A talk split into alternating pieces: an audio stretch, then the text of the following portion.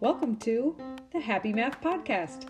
I'm your host, Lindsay Anderson, and I'm here to give you the tools you need to change your mindset, both in math and in life. Let's dive right in.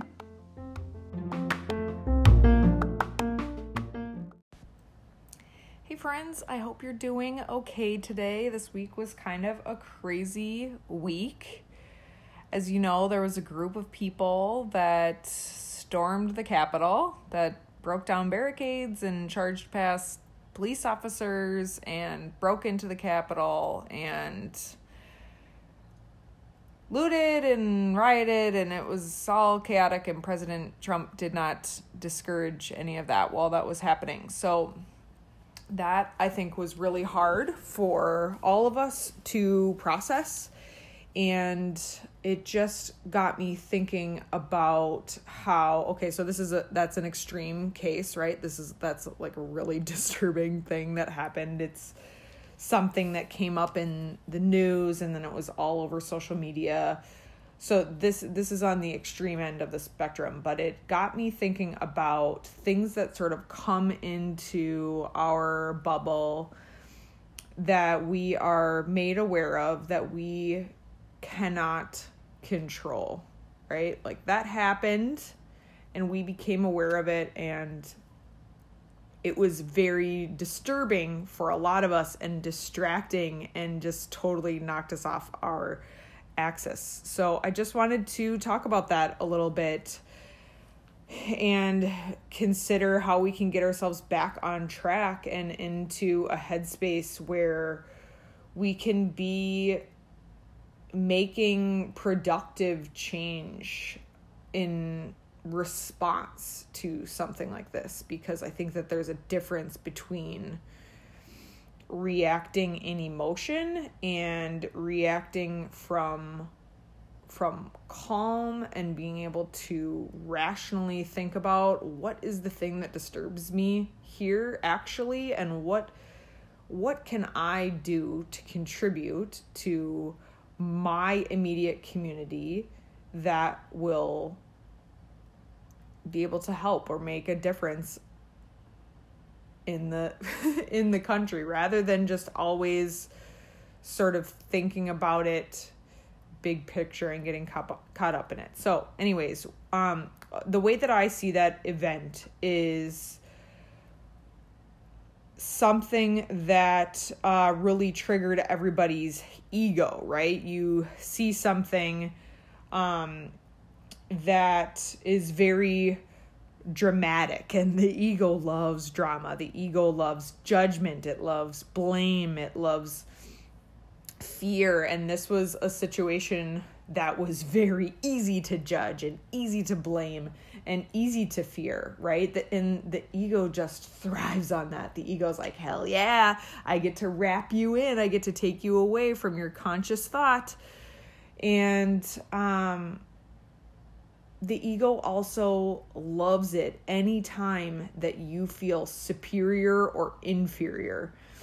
And this is a situation where we got to feel superior for a little bit, right? Because we got to feel like, oh my God, I would never do that. I would never be so disrespectful to the nation or the capital.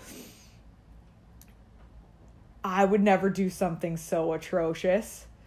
I would never do something so unpatriotic, right? We got to feel superior, but that that's sort of a false sense right there too. That's not that's not doing anything for us to feel better than someone else. And so all of a sudden we're we're caught up in these emotions where we're judging we're blaming we're fearing. Maybe we're fearing maybe we are feeling superior all of these intense intense emotions are happening but if we are able to pause if we're able to take ourselves out of that spiral for just a second and check in with our bodies and say okay how am i actually feeling right now though? Am I feeling good about these things?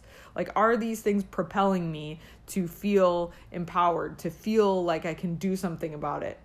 Um, is my body tense or re- relaxed right now? And I think ultimately the answer would be no, right? No, I'm not feeling good. Uh, no, I'm not feeling relaxed. I'm feeling incredibly tense and and just sort of crippled by this. I can't get back to whatever I was doing. So we need to find a way to get ourselves back on track. And again, I'm using this as an extreme example, but there are little things like this that happen all the time, right? If we encounter someone who's deeply in their ego, uh, someone who's very abrasive to us, and we feel like it shouldn't be happening. Um, there's all sorts of things that come into our our lives and our daily interactions that we can't control. So I think it's important to put a little bit of space in between what's happening, be able to check in with your body and say, How am I actually feeling right now? Are these feelings actually serving me? And if they're not, step out of that, take some deep breaths, take as many as you need to. Come back to yourself, wrap yourself in love. That sounds so cheesy, I know, but all of these bad feelings are coming from fear. And now we have now based on this external event that has come into our radar we are feeling scared. We're feeling like we're in danger. We're feeling like we need to protect ourselves when what the actual truth might be in the you know in the exact moment that although this scary thing is happening you are safe in this moment. So you can wrap yourself in love and remind yourself that you are safe and that you are okay and come back to a state of calm, right? To regain your power because when we let ourselves get fully consumed by some of these things, we when we give our mind away, we're giving our power away. And and we can't do anything. We can't make any change when we've given our power away, when we've given our rational thought away. So we need to be able to come back to ourselves. So if you were upset this week, that's okay. I was really upset too. So we are in this together. And I always kind of want to. Now, this is maybe an odd shift, but I, I always kind of want to think about how does any of this relate. So, uh, so I'm talking to you, adult. Maybe you're a parent. I'm, and these are things that happen to us all the time but I also want us to think about some of these things in the context of education and our kids going through school. So, another thing that's true, and I've seen over and over and over again, especially teaching freshmen, um, this happens to kids all the time right? Where they've got their phones on them all the time which is a an information box. They're getting information all the time. They're getting many many text messages from their friends. They're on snapchat. They're on instagram. They're getting all sorts of information. And they have situations like this too where all of a sudden there's something really really hard that has that they have been made aware of that has come into their orbit right? Maybe Maybe their girlfriend or boyfriend wants to break up with them.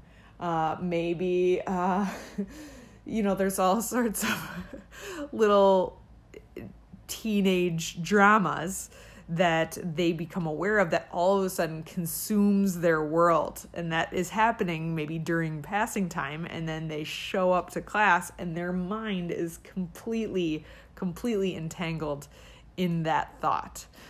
And I don't have the answers as to how to fix this or aid this, but I just think that it's good to have an understanding that that happens for kids, right?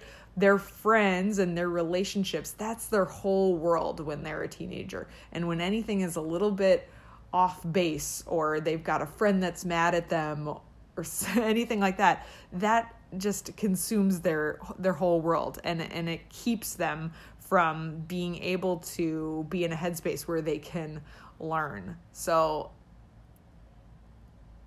I think the same thing maybe applies for them that if you can see that a student or your kid maybe your kid is coming home at the end of the day and is in, in a state of mind like this that we can, you know, tell them to make some space for themselves, some technology free space, right? Where they're going and being alone and taking some deep breaths, coming back to themselves, regaining their power, right? It's not going to happen by getting further consumed in the technology or the electronics. It's going to happen by disconnecting from that, taking some time alone, checking in with your body, coming back to your body, and regaining your power they're regaining their power uh, because teenagers and you know young kids get distracted the same way that adults do. So we'll continue that conversation. I uh, just think it's interesting to note that the things that adults go through are not that different from what teenagers go through and what teenagers uh, feel and encounter so we need to make sure that we are being intentional with how we handle these things and the way that we respond to these things so that we can be modeling good coping habits for for our kids so that they can learn that themselves. All right, that's what I've got for you today. I hope you have a really great day and we will talk soon. See you later.